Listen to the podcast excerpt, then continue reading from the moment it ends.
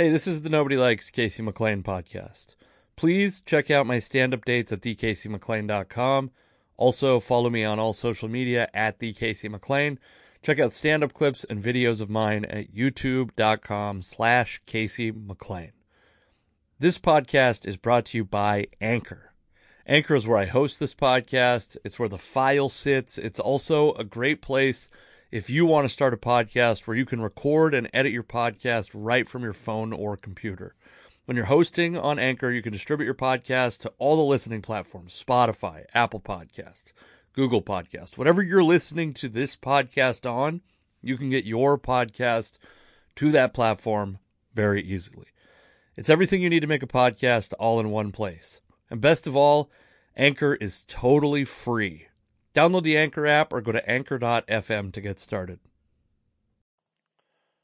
Hey, everybody, this is Casey McLain, and uh, this episode we have a guest. His name is Danny O'Neil. He is a former Seahawks beat writer, he was a radio host at 710 ESPN Seattle, and now he's a guest on this podcast. Uh, Danny O'Neil, you can find him at, on Twitter, probably everywhere else at Danny O'Neil, but for sure on Twitter he has a Substack called That Dang Apostrophe, where he also has a uh, a podcast, and uh, I really enjoyed talking to him. We went in. I wanted to talk about the kind of like evolving persona in sports, not only athletes but writers. But we ended up talking about a lot for like 30 minutes, and what I thought was very entertaining is uh, hip hop music. And then we talked about some other stuff before we ran out of time. It was very, very fun conversation. So I hope you check it out. Uh, I hope you continue to listen. You're listening. It takes zero effort to keep listening. Just keep listening. Uh, come see me do stand up comedy. I have a pretty light schedule the next couple weeks. Things have not worked out perfectly for me. Uh, but check out thecasey.mclain.com slash calendar. I've got quite a bit of road stuff coming up this year, so keep checking out uh, that. Check me out on uh, all social media at the Casey McLain. But for now, please, uh, first off, if you're watching video of this, subscribe to my YouTube channel. If you're watching, uh, if you're listening, subscribe at the Casey McLain.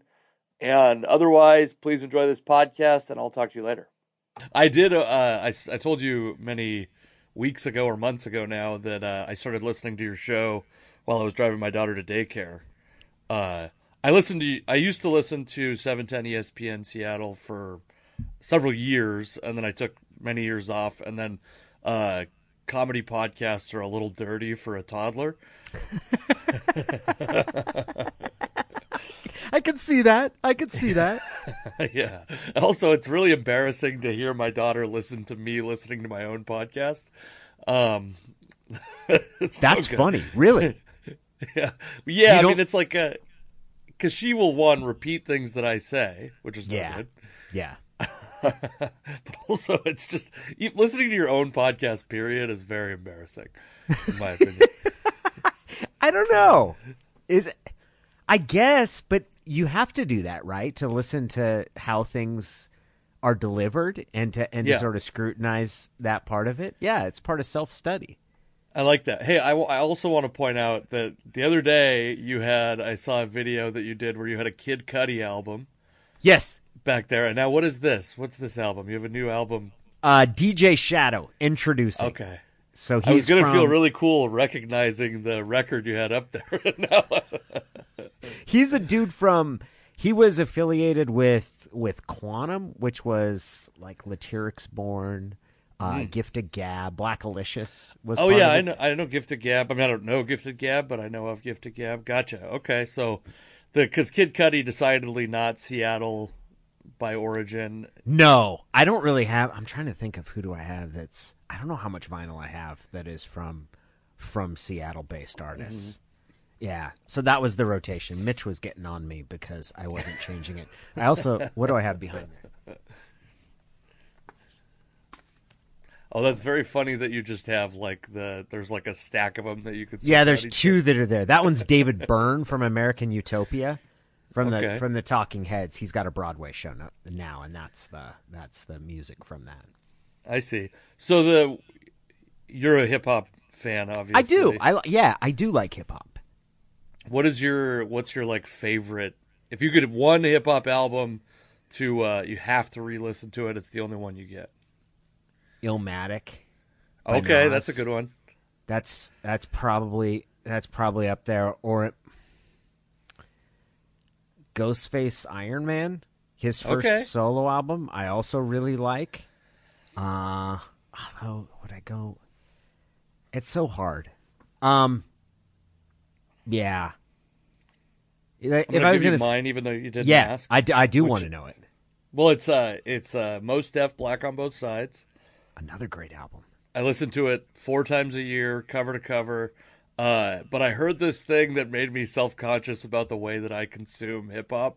Uh, you know who Cipha Sounds is? Yeah, For yeah, he. Uh, I heard an interview with him, and he's like, he goes, "Yeah, the white boys, they all like lyrical rap." For what he just said that, and I was like, "Oh yeah, I am one of those white boys that likes lyrical rap." Hundred percent. I think we're both from this very narrow window. It sounds like like Cipha Sounds and Mos Def Mm-hmm. are certainly where I was. I'll tell people like I I know a fair amount about hip hop, but like my window of expertise is this fairly narrow window of backpack rap from Yeah. like Rawkus Records, like 1998 to 2002. Kind of as Def Jux is just starting. Like there's this very specific window where I was like, yeah, I, I know that part of it. The rest of the stuff, I'm like, yeah, I'm kind of a, I'm I'm kind of a tourist in it Right. because I like listening to it.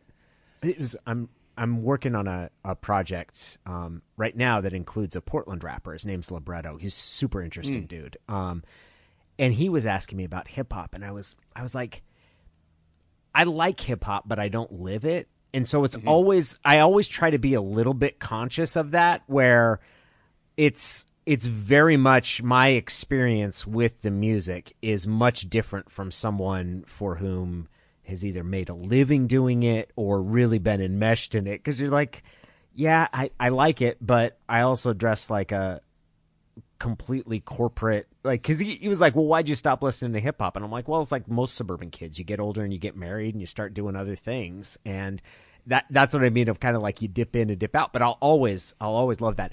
I actually saw Mos Def at um it was the 2001 i remember this because it was when my mom told me my stepdad moved out um Oh, wow. it was yeah it was 2001 and it was the um at at Bumbershoot. Mos Def played Mm. the entire Black on Both Sides album, and he did it with a live band. He did it with, and the That's band was called the Black Jack Johnson, um, or a heavyweight uh, heavyweight fighter from like hundred years ago. But it included dudes from Fishbone, maybe somebody from Living Colour too. But he played Hmm. the whole album with a live band. It was it was awesome. He headlined Jurassic Five and Jurassic Five was Dilated Peoples. I think it was Dilated Peoples, Jurassic Five, and then Mos Def. And Mos Def, I it was it's my favorite hip hop show I've ever seen. Yeah, I have to imagine. I mean, that's like a speaking of uh, like groups that white boys like, dude. The- Yeah, exactly, got- exactly. Got, Like- that's- three, three groups there that I yeah. I, so this is uh, pre-pandemic. Mos Def had a schedule as Yasin Bey had a uh, scheduled. He was going to do. I mean, I don't know how many years since. It's like twenty years since the album came out, but which is so insane. By the way, I really hurt my my ego saying that just now. But uh, he was going to do the whole Black on Both Sides album, like in 2019, I think, and it got to see canceled. Oh, that's too bad. Yeah, I mean, I think I think Mos Def's got some, uh, which this will this will kind of I think dovetail in. Mos Def's got some uh, some demons and some struggles for sure. Uh, Yasin Bey now has some demons and some struggles, and I think that's kind of the thing that caused it. It's probably part of what makes him so amazing, and also a thing that can be you know a little bit self sabotaging sometimes for a dude like that. He's also got an interesting sort of perspective on performance, right? Which is a little bit that I'm not going to necessarily get up there and do what you want me to do. Um, right. Because I know that there's been some performances where people have been dissatisfied. They're like, I wanted to hear you play this kind of music. And he's like, that, that's, and, and I think that's, I think that can be a real challenge for artists, um, at, at different points in their career of what am, am I supposed to just get out and perform the things that they want me to perform? Um, becoming an older rapper is, uh, it's an incredible challenge. It's also kind of not allowed. We were, I was, I was making the argument to my wife Um, I don't know how interested she was in this argument, so I'll try it out on you. like, do you ever get like it was completely like I'm saying this, and she just kind of looked at me and she's like, I, I don't care, like because I was like, Snoop Dogg is the one rapper we've allowed to mature. Like we mm. we don't expect him to perform the same way he did 20 years ago. When he performs Gin and Juice or something like that, we don't look at it the same as we we did when we saw it when he was younger, but he's he's been allowed to morph into this older statesman, even in a way that Dre hasn't. Like Dre, Dre's a musical genius. All of the acts that he produces, and he's recognized as that. But his actual persona, I don't think has changed that much. Whereas Snoop's, Snoop's is like, I mean, at one point Snoop was on trial for murder. And right. now, now he's the dude that does Corona commercials, and is like everybody likes him. He's friends with Martha Stewart, and he he seems to be one of the only exceptions where we've actually a rapper has aged. Because usually when it happens they have to leave the genre entirely. Like Ice T right. or Ice Cube they how persuasive was my argument? It was it's good. I want to say that the one exception to that I would say and I'm curious to hear why you make the distinction on this is I think Jay-Z has made a mm-hmm. similar transformation. He's gone from also by the way was on trial for murder at one point uh, which was like a prerequisite for being a 90s rapper at one point. Uh, but has become like this kind of respected businessman, a father. He puts out albums still, but we don't expect them to be like like kind of like Snoop Dogg, where we're like we don't expect another uh like Life and Times or Reasonable Doubt mm-hmm. out of mm-hmm. Jay Z. We go like there's probably going to be three great songs on this and some other stuff that's like a different era of your career. You know what I mean? It's a very good point. I would argue Jay Z is now more of a businessman than he is an entertainer. Sure, that's possible. I think that's and, that's certainly possible. And he's kind of morphed into that. Whereas the same way I would say like Ice Cube is now more of a actor than he is of a rapper. He's still making music, but it's but I, I think that point the thing that's remarkable about Jay Z is that dude was willing to rap about and talk about like issues of fidelity with his wife mm-hmm. and stick with her in a way that was so uncharacter like unthinkable to how like macho rap usually is. And yeah. I give him a lot of credit for that to show that kind of vulnerability publicly, especially because so much of hip hop is built around like braggadocio, right? Like of being mm-hmm. of projecting this, like it's it's part of the art form. Um, but no, that's that's true because Jay Z certainly had a wild, a, a, a, a, a it's really transformed. Like he is completely, in some ways, changed what what it's possible. He and Puffy, what it's possible for a rapper to do in the music industry. Yeah, another another thing that he did, and I and I actually have made this argument to. I'll make my bad hip hop okay. argument to you and see what you think. So, uh, Macklemore is like a guy who's not incredibly respected among uh, people who love hip hop, and I'm not trying to make an argument that Macklemore is better than he is, but I do think that the song "Same Love" had an enormous impact on, and I, and it's not just that like we have Frank Ocean, we have Tyler the Creator now. These are guys that are like so far out of my scope of what hip hop is that like they're not. It's I'm not like oh my god Frank Ocean. Like I couldn't pick Frank Ocean out if he walked past me on the street.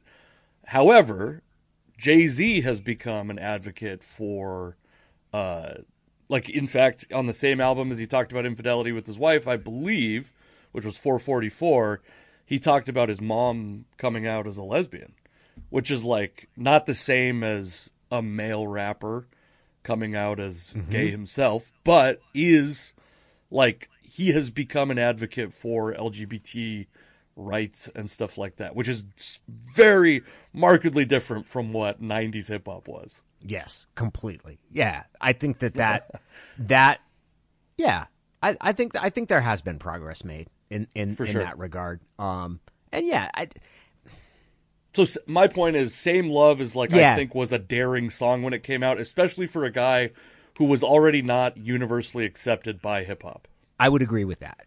I I always enjoy seeing someone who does something that I don't think is calculated for their own approval. Like there's constantly right. there's constantly things we see where you're like, "Oh, that person is is that risky or not? Like, are they doing something knowing that okay, this actually might hurt me professionally, it might hurt my Right. appeal, and something like that for for Macklemore. Like, there's no incentive for him to do that, other than he feels really strongly in that issue, and I. I think those are always like telling decisions that a person makes Yeah. because you do see kind of what what matters to them, and I would I would agree with that. And I I think Macklemore's handled sort of the acclaim and fame that he's achieved remarkably well mm-hmm. because it doesn't seem that he is resentful of some of the hostility or he, he seems he seems very content and happy with his success and maybe maybe he just does a really good job of playing it off because he's not he's not universally well regarded by Right. other other rappers in the same way and when he won best album there was kind of a, a reaction to it i like macklemore's music like i've really Yeah. there's some of the some of the songs that i i totally enjoy i also understand why a lot of people are like that's not really my that's not my thing or that's not not what i congregate toward and some of that is being a white rapper Yeah, well, that's. I think that's definitely. I think you probably get some. There probably is some discounting of his ability and appeal because of that. I do though. I mean, I think like uh, for me, I. I mean, I was aware of him before he made it big. I've got like a you know a rel. There's like a another like window of Seattle hip hop that I know decently well, and he was around when I was looking into that window.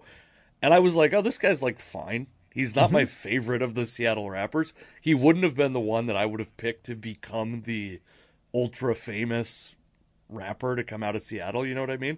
Even I'm just even just on talent. But yeah, I think he's like, I don't know if he uh, was ever like the pure, like the pure MC that was not looking for commercial appeal. So I'm sure Yeah. I, I think he's probably doing fine with the amount of I- success he's having. I would think so. So is that is that like common market blue scholars era that you're talking about? Pro- it's probably I definitely know Blue Scholars. I definitely know Common Market. Um, probably the guy. There's an album that I think is like the moment for me is uh, Sol's 2020. Are you familiar with? Uh, Or no, sorry, Sol's Yours Truly is the name of the album. No. I'll send you a link to it because it's Okay. It's even hard to find on like Spotify or whatever uh, streaming platform because Sol is a name. It's S O L Okay. which is a name of a million Spanish language artists. because it's son. That's hilarious. yeah, but he's he's incredible. He's and he's put out some new music since then, but that album is another one where I'd put it like for me, I'm not saying it is Yeah, in the yeah. history of hip hop, but for me it's like top 10 hip hop albums of all time is Sol's Yours Truly. It's funny the little albums that'll get stuck on you. There was an album, I think it would have been around it's probably right in this like 2000 2001 period, but it was by a group named Mars Ill, like not Mars Hill, but Mars Ill. And um God, I'm gonna brick on the name of the album because they had two. The second one was like Back Breakonomics or something like that, and that one wasn't nearly as good. But I really liked the Mars Ill album, and then I found out like I'm pretty sure it's Christian rap. Like I'm not hundred percent positive, but but I'm I'm pretty sure it is. And, and I was like, it changed the way I listened to it, and that's mm-hmm. that's kind of lame, right? Like it- it's it shouldn't, and it's not like that. I'm I'm biased. I was raised Catholic, so it's not like I was. But there was a there was a part of me when I found that out. I was like, oh man, I don't I don't I don't. It was called Raw Material by Mars Ill was the name of it. I look at it. It's got like a a mailbox on the front of it. But it was so funny because I looked it up and somebody was like, "It's Christian rap," and I listened through it and I was like, "I, I'm it's not overt. Like if if you if you told me, but I I would come to the conclusion like I do think they're Christian rappers. Um, sure. it was funny. It changed. It changed because that would have been one of my albums that I was like, I really like that album. It just nobody really listened to it. It didn't become big, and I liked That's it a little My- less after I found out they were Christian rappers. Well, I mean, you presume a lot of rappers are Christian, right? But the, there's a difference between rappers who are Christian and Christian rappers. right.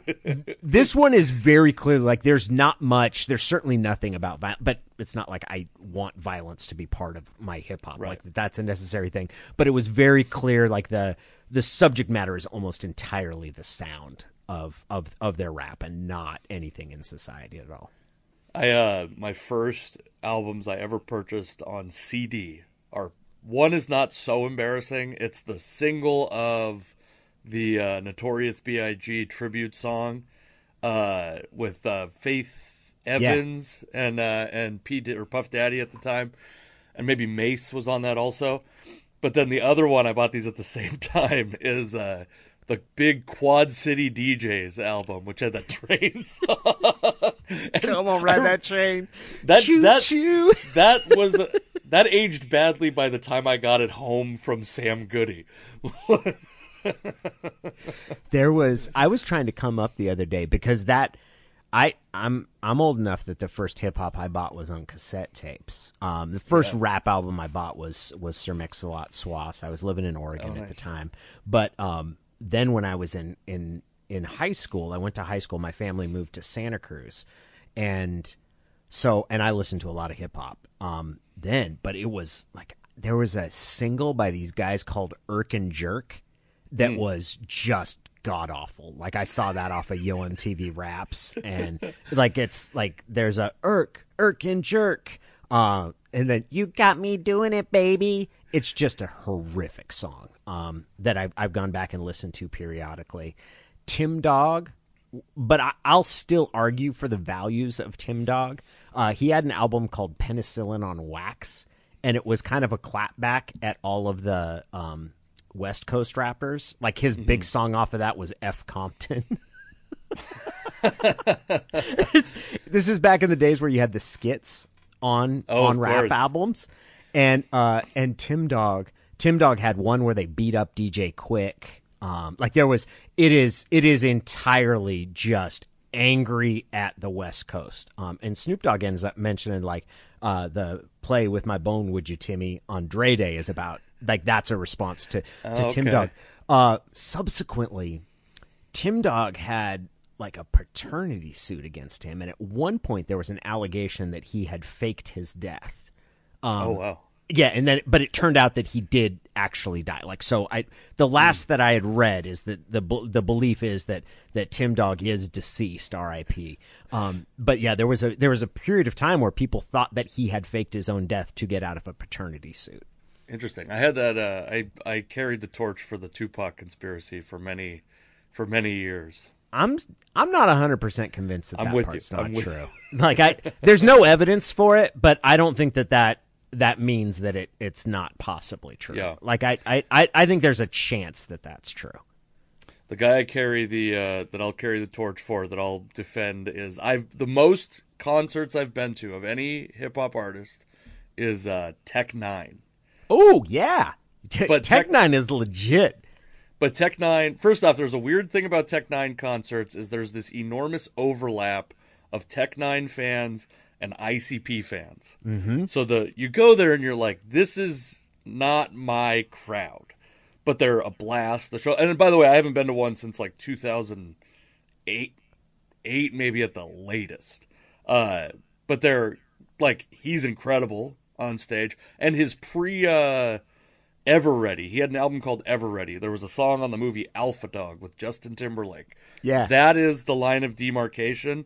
Post Ever Ready, that's a sellout Tech Nine.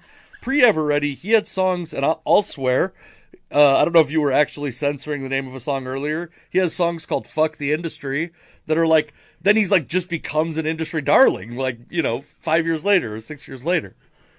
It's funny the concept of sellout. I'm reading Chuck Klosterman's book now, the '90s, which is actually I, I really I like Klosterman, but he talks about like kind of our. I'm not sure. I'm not sure if we're if you're part of Generation X. I'm very firmly Gen X. Like I'm 46. I was born in 86, so I think Yeah, I'm a little. so you're you're significantly younger. A big part of Generation X is this idea of selling out. Like there is a mm-hmm. huge, and it is like there's a very specific sort of window of what constitutes selling out, and it's entirely someone who changes something about themselves to make themselves more marketable. And like the minute that happens, you're like, that sucks. Like that person and there's a there's a writing off and like I feel that intrinsically. So I feel you on the Tech Nine sort of thing. um I do. I had a dog um who hated juggalos.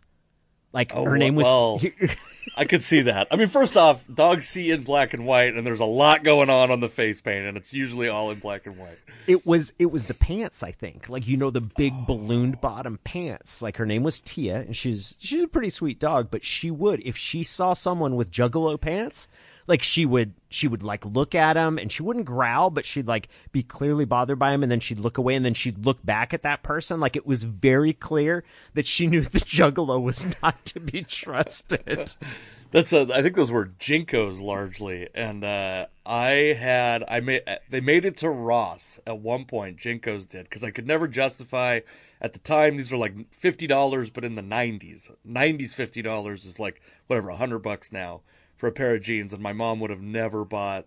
But we got some. There were JNCOs at Ross for whatever twenty bucks for a pair of JNCOs, and I bought them and we didn't even make it home. I go, can we take them back? Can I return them, please? And it's maybe the only good, uh, like foresight I ever had as a child. You know, that's really funny you're like i can't go down this road like I'm gonna hurt my back reaching into the super deep back pocket. It's, icp is like their music's not awful oh yeah, I agree. I listened to. I've listened to a lot of ICP. it's it's not it's not awful. It's the thing that surrounds ICP that is just so freaking weird. Um, the throwing stuff and the gathering of the juggalos and the hatchets and all of that stuff is so exceptionally weird. Um, I thought they they had an album that came out when I was so I had a couple friends that were like huge juggalos and probably still are. It's not why we stopped talking, but it's convenient for this conversation that I'm not really friends with them anymore. But uh the uh they had an album that came out when I was like a senior in high school called The Wraith. And it was like a two-part album. Yeah. And at the at the end they had a big reveal which I thought was like but it was that they were basically Christians. Like oh, Yes. all the carnival is God. I remember that line very, and I was like, oh, that's so funny. Like they've been basically just trolling people into becoming Christians this whole time. do you think because i'm fascinated by that because it is like all of a sudden at the end like they'd had other albums like i think the great Milenko is probably Yeah. their best their best out do you think that was something they planned all along or do you think it was something they grew into Yeah, maybe it's like a late career transformation. Maybe they had some sort of like uh, rebirth.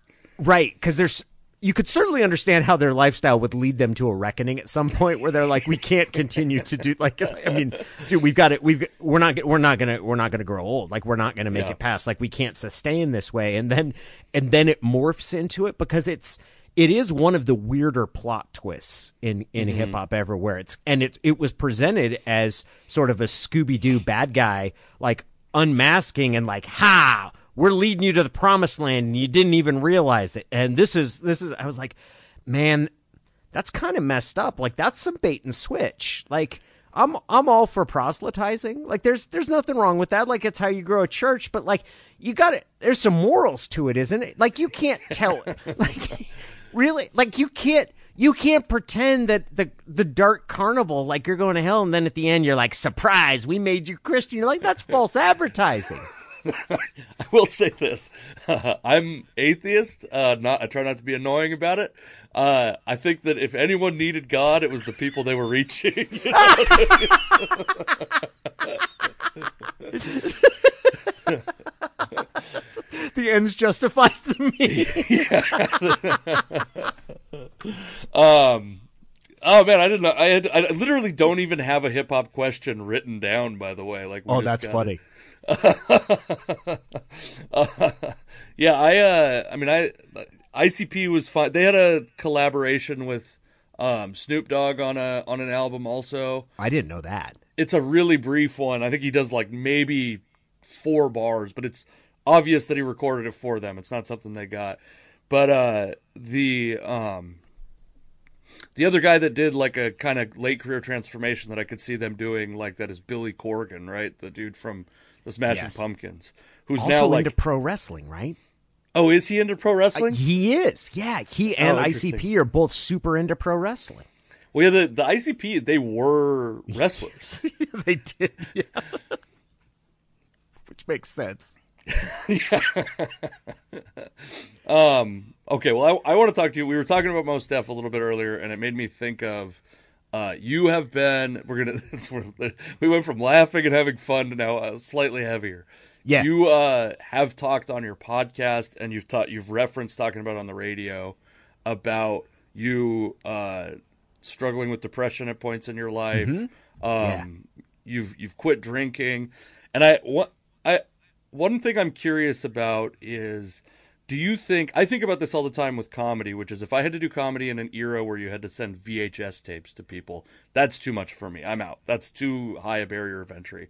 And I'm curious if you did sports talk radio and sports like beat writing in a different era, and these are these are uh, industries that are traditionally men and traditionally men are not great at opening up and confronting their own depression and alcohol issues. Do you think you could have had a career in those other times when you weren't able to confront those things? It's a good question. I don't know. Um,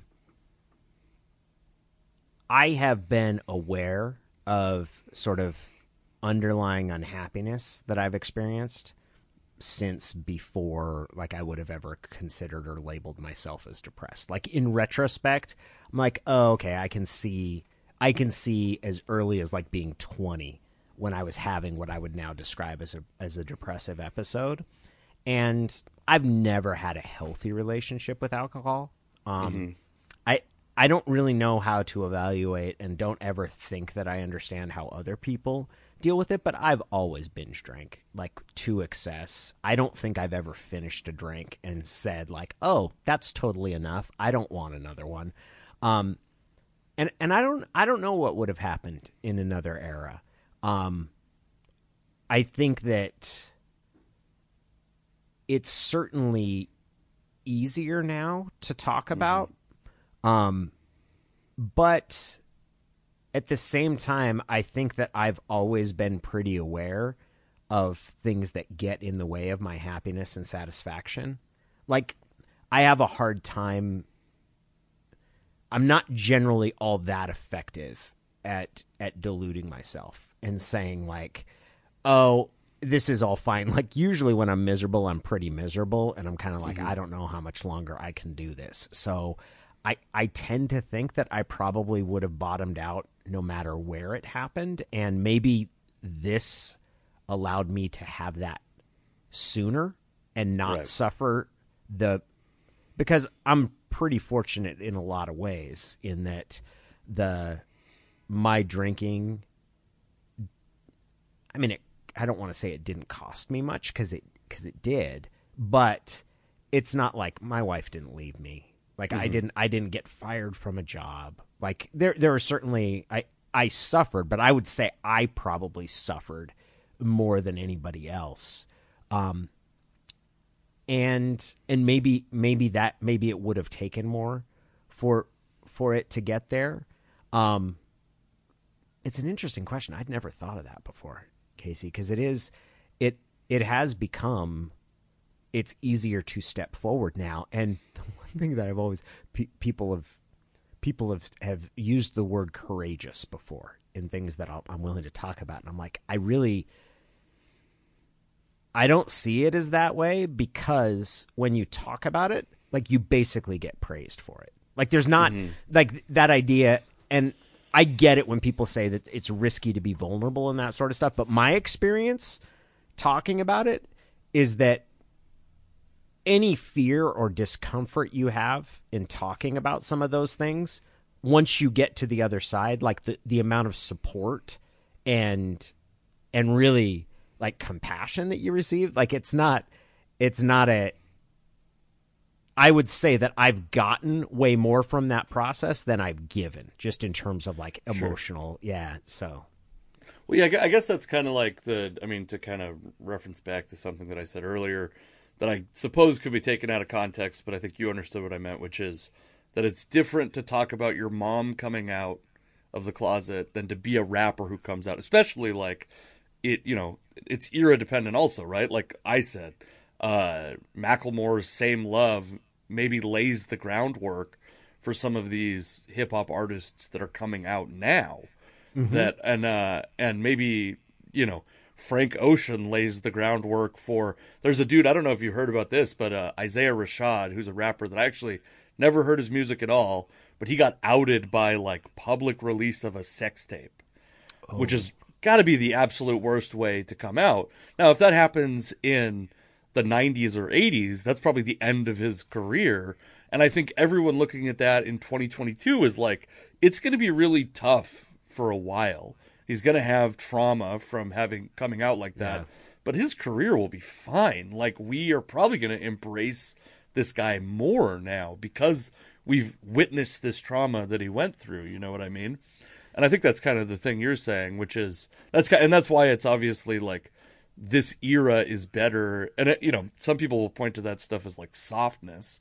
And mm-hmm. and like you said, like in for me, that's the thing too, is like when you have a struggle as a comedian, you just talk about it on stage. And then it's like, you know, you that's way easier than having to conform to like you have some truck driver uh, in Seattle who's listening to your radio show that's like, I don't care about this. I maybe don't even believe in this, especially in the 90s or 80s. You know what I mean? Yes, that part is definitely true. Of the, the that the audience matters and who you share that with, and I think the audience is changing, and I think that that's good. Um, just in in general, like I, mm-hmm. I I generally have I I have a decent amount of faith in people. Like I, mm-hmm. I have a decent amount of faith that most people, like when you're in in an individual setting, that that the majority of people are actually interested in connecting and understanding their their fellow human. Like I I, mm-hmm. I, I think that it's it's been it's been tested some, and it's also different. Like you said, talking about Jay Z talking about his mom is different than him. It's also different for me to talk about it than it is for an athlete like Ben Simmons, right?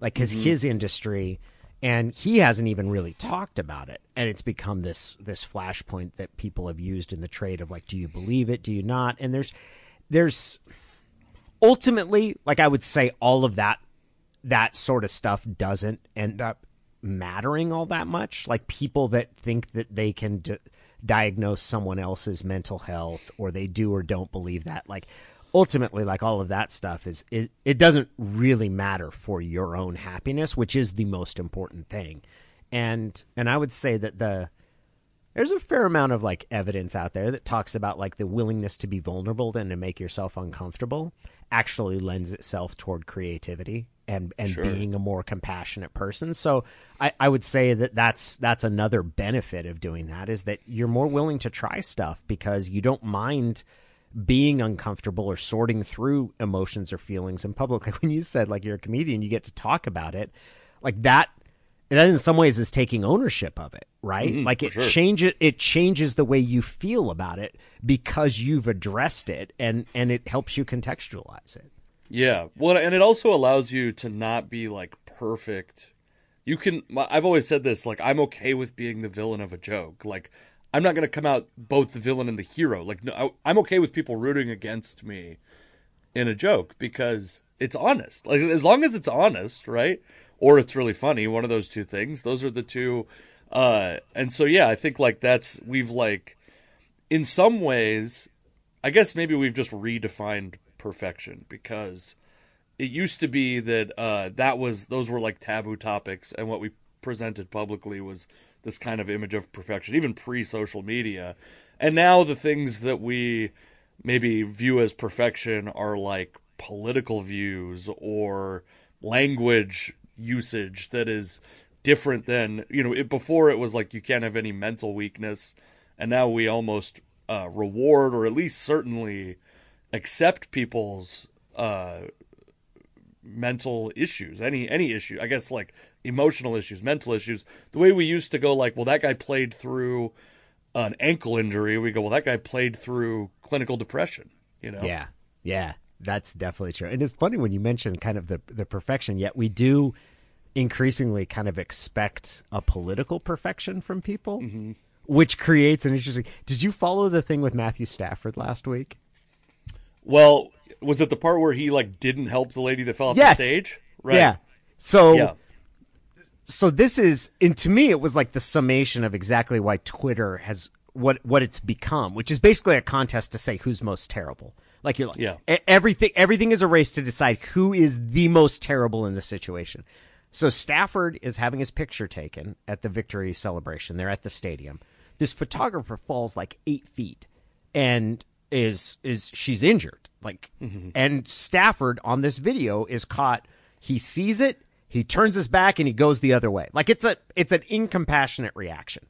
And proceeds to then be called what what's the term? He got dragged? Is that Oh, yeah. that- Yeah, it. He was he was then dragged on Twitter. His his wife then helped the woman. Well, then it turns out people start looking at the photographer, and she had racist tweets from like 2013, 2014. Which like horrible. Checked out Like, before this point. yeah. So she's there's racial slurs. She's talking about uh, quote Asian people talking a foreign language in the library, which you shouldn't do. So I don't know. It, maybe she's in college. I'm not sure when the when it was. So then, well, she's clearly terrible, and and she deletes her Twitter account. Um, and afterward, I was like. So we got mad at one guy because he didn't react appropriately in a situation where look, I thought it was how he reacted is embarrassing, but he didn't prevent her from getting medical attention and he didn't create cause her to fall, right? Like it's basically that he looked like an uncaring person. And he was And also, then- and I, this is maybe like a tough time to, he was blackout drunk. Like that guy was Yeah. hammered. yeah, he was, he was destroyed. It's totally true. So it's basically because he didn't he didn't look concerned enough. Right. And then the, the photographer suddenly it becomes oh nobody cares about Matthew Stafford anymore because the photographer did all of this horrible said all of these horrible things which they're they're bad. That's like eight years ago. That has nothing to do with her falling while she's working. I was like, but no, we've just decided that this person is no no longer worthy of compassion. And I'm like, that's a really weird way to understand the world, where we look at everything as like, who's most horrible here? Because we're all terrible. We're all awful. Like we Yeah. all have different points where we're awful. Yeah, that's that selective compassion thing is like very is very frustrating. I think because, uh, yeah, I mean you can see it throughout our our political discourse. It's uh, and and also by the way, like b- from just a comedy perspective, and I do want to talk about comedy because I know uh that you know you like at least one comedian, which Yes. is enough to make me want to talk to you about comedy. Uh, but in comedy, like it is funny sometimes to have the uncaring opinion, right? That can be funny to be. This is the harshest way you could interpret this. That sometimes is funny. Uh, but of course, you also see like in this case, he- he's got eighty-five thousand cameras on him. Matthew Stafford does. Also, we have it juxtaposed with. I brought this up on the last episode of the podcast. Actually, uh, Jalen Hurts had a kind of comparable situation happen and was immediately rushed to help people. Of course, all these guys. He was sober, but all these guys have hours and hours of PR training. They are, you know, especially a quarterback in the NFL, which both those guys are. These guys might as well be like gubernatorial candidates. You know what I mean? That, sh- yes, it's completely, and we're we're also judging people on their momentary reactions, right? Right, yeah, of course. it's it's very strange. Sorry, my dog got all fired. that's up. all right. That's my dog is sitting over here quietly for now. that could change at a moment's notice. Um, let's talk about comedy because you on your podcast uh, played a clip comparing the voices of John Caparulo and Sean McVay, which was very funny. Your podcast, by the way, is uh, from your Substack called That Dang Apostrophe, That's correct. right? All right. Yes. Uh, but I've spelled your name wrong uh, the entire time I've known of you. Oh, you know what? Before we get into comedy, I think you and I might have had a brief. I wrote about sports for a while. I don't know if you. Oh, really? No, I didn't. I wrote about. I had a blog at one time. Actually, the earliest stages of Bleacher Report, I was like an a level above the lowest. Like you could just enter any article, submit any article writer. I was a featured Yeah. columnist for the Seahawks and the Mariners on there, which paid zero dollars. It was very exploitative back then. But I wrote a thing. I it was either you or Jim Moore but somebody quoted my thing on Bleacher Report, being fooled into thinking it was a legitimate news source about. Uh, Oh God, It was, uh, wasn't me. I That wrote about that. thing. No, it's fine. I wrote about. I actually got a bunch of traffic on it, but I wrote about uh, how the combination of Greg Knapp and Jim Mora, like two conservative, uh, uh, strategies on both sides of the Uh-huh. ball, would not lead to. It would lead to a bunch of eight and eight seasons, basically. And uh, we didn't get a bunch of eight and eight seasons, but it was going to be. I think we were headed for like a medio- mediocre Yeah. uh, stretch of football if Mora and Knapp had stayed together for very long. Well, I'm gonna have to look through that. Doesn't that off? That doesn't sound like something I'd object to. Like usually, I can tell when when it, if it was that doesn't sound like something that I would I would say that I was tricked. Um, I I, ho- I not hope not tricked into me. like it was Right. Uh, Thinking like, I think you might have thought Bleacher Report was something more legit than it was. Well. Because now it's like real. Now it's like real, but it used to be just like WordPress.com basically. Yeah, you know what though? Like this whole idea of real and fake and what constitutes sports journalism, like that's such a fuzzy line. Sure, and that's fair. I I there's nothing less real about Bleacher Report than than than than what what I've ever done. Um, in in any of Well, the it's very nice of you. capacities that are, no, it's it's but it's true. Like I mean, there's there's certainly like professional standards that apply to newspaper reporting and how you Mm-hmm. write it, and you're expected to get quotes. But that that sort of it, too much of journalism comes down to people thinking that access validates the work that they do, and that's a pretty elitist and and honestly really short sighted because access also brings um, some negatives, and that Sure. you end up you end up softening your opinions in some cases because of the people that you're working around or to maintain some of the access you have. So, yeah, um, I I I hope I hope. Because I, I will from time to time say things that I definitely end up regretting, and I'm like, "Ooh, I was a jerk there." So I hope it wasn't me. I, by the way, I always was a fan of your writing, and uh, I was a fan of the the I and I also remember when you when you came to 710 ESPN. I remember that also. There was like the beginning of your career there and the unfortunate end of your career there. I listened at both those points pretty pretty frequently, and uh, I remember you reminded me of this guy who I think you probably were writing uh, in Seattle at the time, David Locke. Do you remember David? Yeah, yeah, Locke? yeah, yeah. I, Yes, And he's uh obviously gone on to be he's the play by play guy for jazz the guy. Jazz. Yeah. And he's he's, a, very podcast network too. I know, and he's uh he's great and he was like a guy that got me into sports analytics. One of the guys. There was like a couple like I'm a Moneyball era uh sabermetrics guy, not the movie, the book. Uh the movie stinks. I'll that's I'll defend my opinion on that as much as my opinion on or as my uh opinion on Tech N9ne, but you reminded me of that. So, uh It's very I- nice of you to say, Casey. I didn't. Well, I, I think he was very unpopular, so I'm glad you think it's nice because we have a shared like David. appreciation. Yeah, Yeah. he worked hard. No, I like David a ton. Yeah, I was. I thought it was unfortunate the way that his uh, time with the Sonics ended, but uh, um, anyway, uh, you you quoted or you you played some audio of John Caparulo sounding like Sean McVay. Is John Caparulo the only comedian that you like? Do you like other No, comedians? no, I do like other comedians. Um, I don't know, I don't know how much of a of a wonk I am, but yeah, I really I like comedy a ton. Um, and have I probably haven't seen as much live comedy Sure. as as I'd like to. But um, even when we moved to New York and right before COVID, we went and saw Ronny Chieng um, and uh, and Jared Freid. Is that Okay. Freid? He does a Yeah, he does a podcast. Jared Freid, uh, who were both very very funny when we went and saw him. But like, yeah, I, I like Caparulo. I just watched the. Uh, is it on Prime about Fat Tuesdays? Oh, is that? I haven't. I haven't seen his most recent. yeah, it's it's like a three it's like a three part history of what Fat Tuesdays was at the comedy store with Guy Oh, Torry. cool.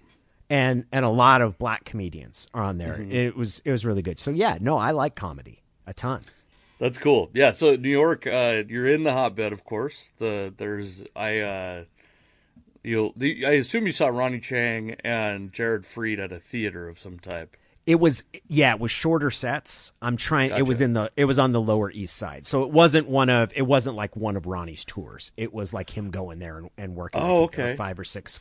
One of those Comedy Cellar, maybe. yeah it might have been. I'm not. I'm not going to remember which one it was. Yeah. All right, all right. Um, yeah, that's. Uh, I'm very jealous of the New York comedy scene because they get people, way more people who are like they go once a year or they're they go when they're like I've been to the Comedy Cellar four times I think, but it's spread out over six years or something like that. So they get to do these like just tons of sets to new audiences, which is really nice. Um, so John Caparulo, who you who wh- like when did you start watching comedy? How did you discover John Caparulo? Is uh, Um, another question. He was Caparulo was on. Wasn't there like a Wild West documentary? Right, Vince I think it Vaughn, was uh, yes, Vince Vaughn's Wild the dude with West the something. eyebrows, like Bert. Is it Bert Ernst? Something Ernst. Brett He's got Ernst, like yeah. Brett Ernst has really bushy eyebrows. He talked about his mom screwing him up. It um, was how he ended up getting those. He's Uh, the and- first comic I ever when I the first MC weekend I ever did. Oh, it really? Brett Ernst. Yeah, we got. By the way, speaking of drinking too much, we drank to severe excess and went to the Emerald Queen Casino, and uh, he was teaching me how to play. He was trying to teach me how to play craps, and I was too drunk. Yeah. And That's eventually, he just handed me twenty dollars like I was his wife, and he's like, "Go play slots. I'm gonna finish this." And then I was like, "Okay, I'm fine." And then, uh, yeah. Anyway, That's very funny. Um, so I saw it there, and then I got his album um, Hmm. after that. I think I bought it on iTunes. God, can you remember that? We used to buy albums on iTunes. Nobody does that insane. anymore. Yeah, it does. Uh, so he's yeah, that was when I started like I and I thought his I thought his comedy was hilarious. Like Mm-hmm. I his his voice, and then he's kind of got the thing where he kind of would hold his hand up, um, as and it seemed really uncomfortable talking. And the voice he had, it was it was great. So yeah, and w- every time I hear McVay, I think he sounds like Caparulo. Yeah, it's, I, I thought it was a very good comparison. Is uh, McVay from Ohio? Because I think M- Caparulo's from like, yeah, he's from Columbus something. Cleveland. Yeah, Oh, Cleveland. I think he's from Cleveland. He might be from Columbus though. He's definitely They're all from the same to me. The three, Yeah. uh, the three C Ohio cities. Yeah, they're not they're not that different. They certainly have a lot in common. Although I would say Cincinnati is the nicest of them. um, okay. But all three kind of underrated too. Like there's they're, they're totally fine cities. Like one of the biggest myths people have is that all these Rust Belt cities are awful. Like Milwaukee, Cleveland, Cincinnati, Pittsburgh, like all those places like are super fun cities to be in. Like they're beautiful downtowns. Um so I would say Cincinnati doesn't have a beautiful downtown. I would argue, I would push back against that, and they have very bad chili. But yeah, the, the chili's nasty. Chil- the Skyline chili's nasty. But over the Rhine is like a redeveloped little district. Over the Rhine's nice.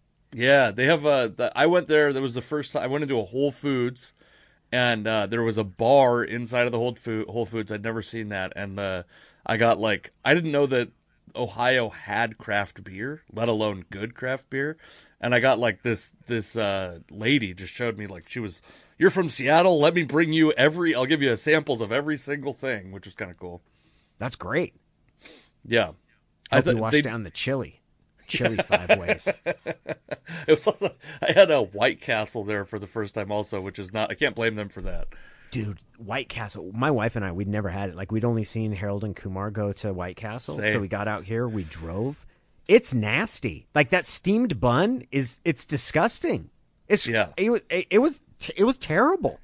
I know. That movie I feel like was had to have been funded by them. There's no way anyone actually has that much affection for White Castle. Some people out here do though. It's Really? weird. Uh, Yeah, yeah. There's some people out here that make it, and I was like, yeah, that's that's a bad burger. Like it's not even a good bad burger. It's just a bad burger. I feel like Sliders got a big had a huge jump from that also. I remember I, that's a movie I saw four times in theaters when I was in high school, stoned out of my mind every time. And we would go to we would try to recreate the experience afterwards, go get a slide go get sliders somewhere or burgers somewhere every single time. And uh yeah, never I never slide give me a real burger, you know? Yeah, yeah. Yeah, sliders is an because what do you get three or four? Like at that, yeah, yeah, I would agree with you. Sliders never really kind of they, they never measure. They're never as good as an actual burger. Yeah, yeah. I, I will say I like I will I split places into uh, one burger or two burger places. So uh, Dick's to me is a two burger place. You get two burgers. I don't really like. I'm not a big fries guy, so I'll get two burgers there because the burgers are of a size where you get two burgers. And then there's uh, an example, I guess. Uh, what is it? I'm trying to think of what a Seattle version. Like Red Robin is a, a national example, obviously, but that's a one burger place. Yeah, But Lil anything Woody's? beyond two burgers, I'm out. yeah. L- Lil Woody's, have you been there before? Yes, that's a one burger place, right? Yeah, that's delicious. Zippies over in West Seattle.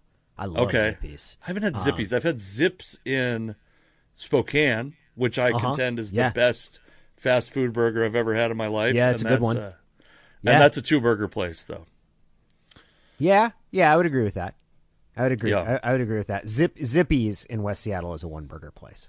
Okay. All right. I'm going to try that out. We go to uh, Talarico's in Yeah, the pizza West Seattle. place. Yeah. Yeah, that was so a you, little- I- Go ahead. Uh, I lived in West Seattle for I think about 15 years. I lived in three different Oh, wow. places in West Seattle, and Talarico's was a little toward the end. We moved from West Seattle right as the viaduct project was starting, so that was like 2011. My wife Oh, was yeah. like, "We're not commuting. We're not doing that." So we we moved to Capitol Hill then. But yeah, I loved West Seattle. The um God, was so just enormous. Like I remember watching a lady order a full pizza at Talarico's and trying she couldn't fit it into the back seat of her car because it's such enormous slices. But so you've moved to. New York Yes. in uh, pre-pandemic, right? Like 2019. That's correct. I had six six months before the pandemic hit. Uh, so did you love it, and how did that change over the pandemic, and how do you feel now? I I do enjoy it. Um, I think like everybody, the pandemic changed things significantly. Like, I'm I'm I'm a pretty extreme extrovert, so I've had to learn and develop ways to make sure that I get outside and talk to people. Um, working remotely during the pandemic where you're spending kind of half the day focused on Seattle and then the other half living in New York is a is a little bit disorienting. Um, I haven't been doing that for for six months now, or almost six months.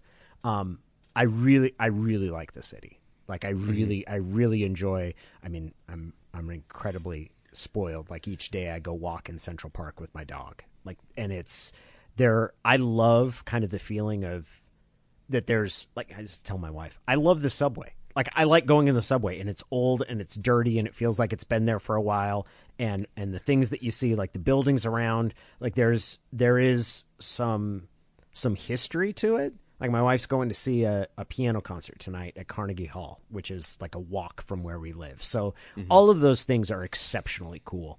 Um, not having and you could you can tell even in the past month that people are coming back to work like the the city is is sort of taking off again in a way that mm-hmm. it that it hasn't. Like last summer after the vaccine was initially developed you saw it start to do some of that but you can really feel it. You can really feel it now and it's starting to get busy. I i can't decide whether i should get double credit for living here and staying here through the pandemic when a lot of people did leave because it didn't mm-hmm. matter where you, where you lived or if I get no credit for living in New York because it hasn't been like New York at all. Like it hasn't been crowded because I mean there's a ton of things that are awesome about New York but one of the things is like you can't really anticipate when something's all of a sudden be, going to become a giant pain in the butt. And out of nowhere it's like okay this task that should take you 20 minutes is now going to take you three and a half hours and there's nothing you can do about it. You have to just sit there and take it. And that that part that part's starting to come back a little bit where it is- mm-hmm. It's not always the most convenient place to live but people are super friendly about that. And kind of we all understand it kind of sucks sometimes. Yeah, I think that the my so when we went to New York, we went for our honeymoon, and our goal was never take a cab, uh-huh. only take the subway. And so, to me, the subway is like the the people that complain about the subway go try to use public transportation in any other city outside of like Chicago and San Francisco, maybe. And the subway destroys everything in Seattle. I'd pick the subway over anything that's in Seattle, anything. I live in Tacoma, anything that's in Tacoma. I'd take it over what's in uh, San Francisco. To be honest with you, it's great. It's uh, it's gross and it's uh, whatever. It's but all this, it's all gross. It's public transportation. It's a public thing, you know. Uh, public parks can be gross sometimes. I generally agree with you. It is dirty. Like, and that's Right. like, well, I remember the first time that I went to Tokyo, and it was I was there to cover the Sonics, and going on a Tokyo train, I was like, oh my god, it's so clean, and so. There's there's a little bit that makes me feel that like in America we just accept really dirty public transportation, except for Seattle's light rail, which is super clean. But that's just mm-hmm. because it's still relatively new and we haven't had a chance to like really foul it up yet. Yeah, But- and I mean, I've had I've had an experience on the light rail that was pretty gross, to be honest. oh with you. really? Yeah, like a guy that was, uh, I mean, unfortunate dude, but uh, I mean, the whole car smelled like him by the time I got. Oh yeah, yeah. It's it's that. Um, it was God. It would have been after we got vaccinated. I think it was the first meal that my wife and I went out and like ate out after we'd gotten vaccinated. It was a Korean restaurant in Midtown, and afterward we went. And as we're walking down the platform to get to the subway stop, like somebody's peeing in the corner. And then we get down to on the actual platform, somebody's just screaming. And we're like, New York's back! That's right! General filth and insanity, let's go! Yeah, that's uh, that's funny. I'm uh, I'm jealous because I mean the food there is incredible. You sound Yeah, like good. food people, and the pizza's my favorite pizza. The I mean, just the halal cart that you, I've said this maybe not on this podcast, but the second time we went to New York, I've only been twice. Uh, we there's this halal cart on uh, Delancey in the Lower East Side on uh, Delancey and whatever the the I can't remember if that run w- runs east west, but I know Delancey. It, Delancey runs north south or east west. I don't know. Okay, all right, all right. I'll give you some. Uh, I'm, yeah, I'm not. I, I, I can get the streets and avenues and some of them, but you get down in that in the in the lower part of Manhattan, and I get Gotcha. turned around pretty pretty quickly. so there's a Holiday Inn, the Lower East Side Holiday Inn. Uh-huh. stayed there both times, and there's a halal cart there. That the second time we went, I we stayed like let's say Monday through Saturday. I got food poisoning from this halal cart on Tuesday, and I still ate it Thursday and Friday. It was so good. it's the best food. Like it would be my favorite thing in Tacoma if it was available to me. You know what I mean? That is dedication. Like even even knowing it got you sick, you're like, yeah. Sometimes sometimes you just got to play hurt, go back for it. Uh, That's that's Yeah. that is that is a good food cart.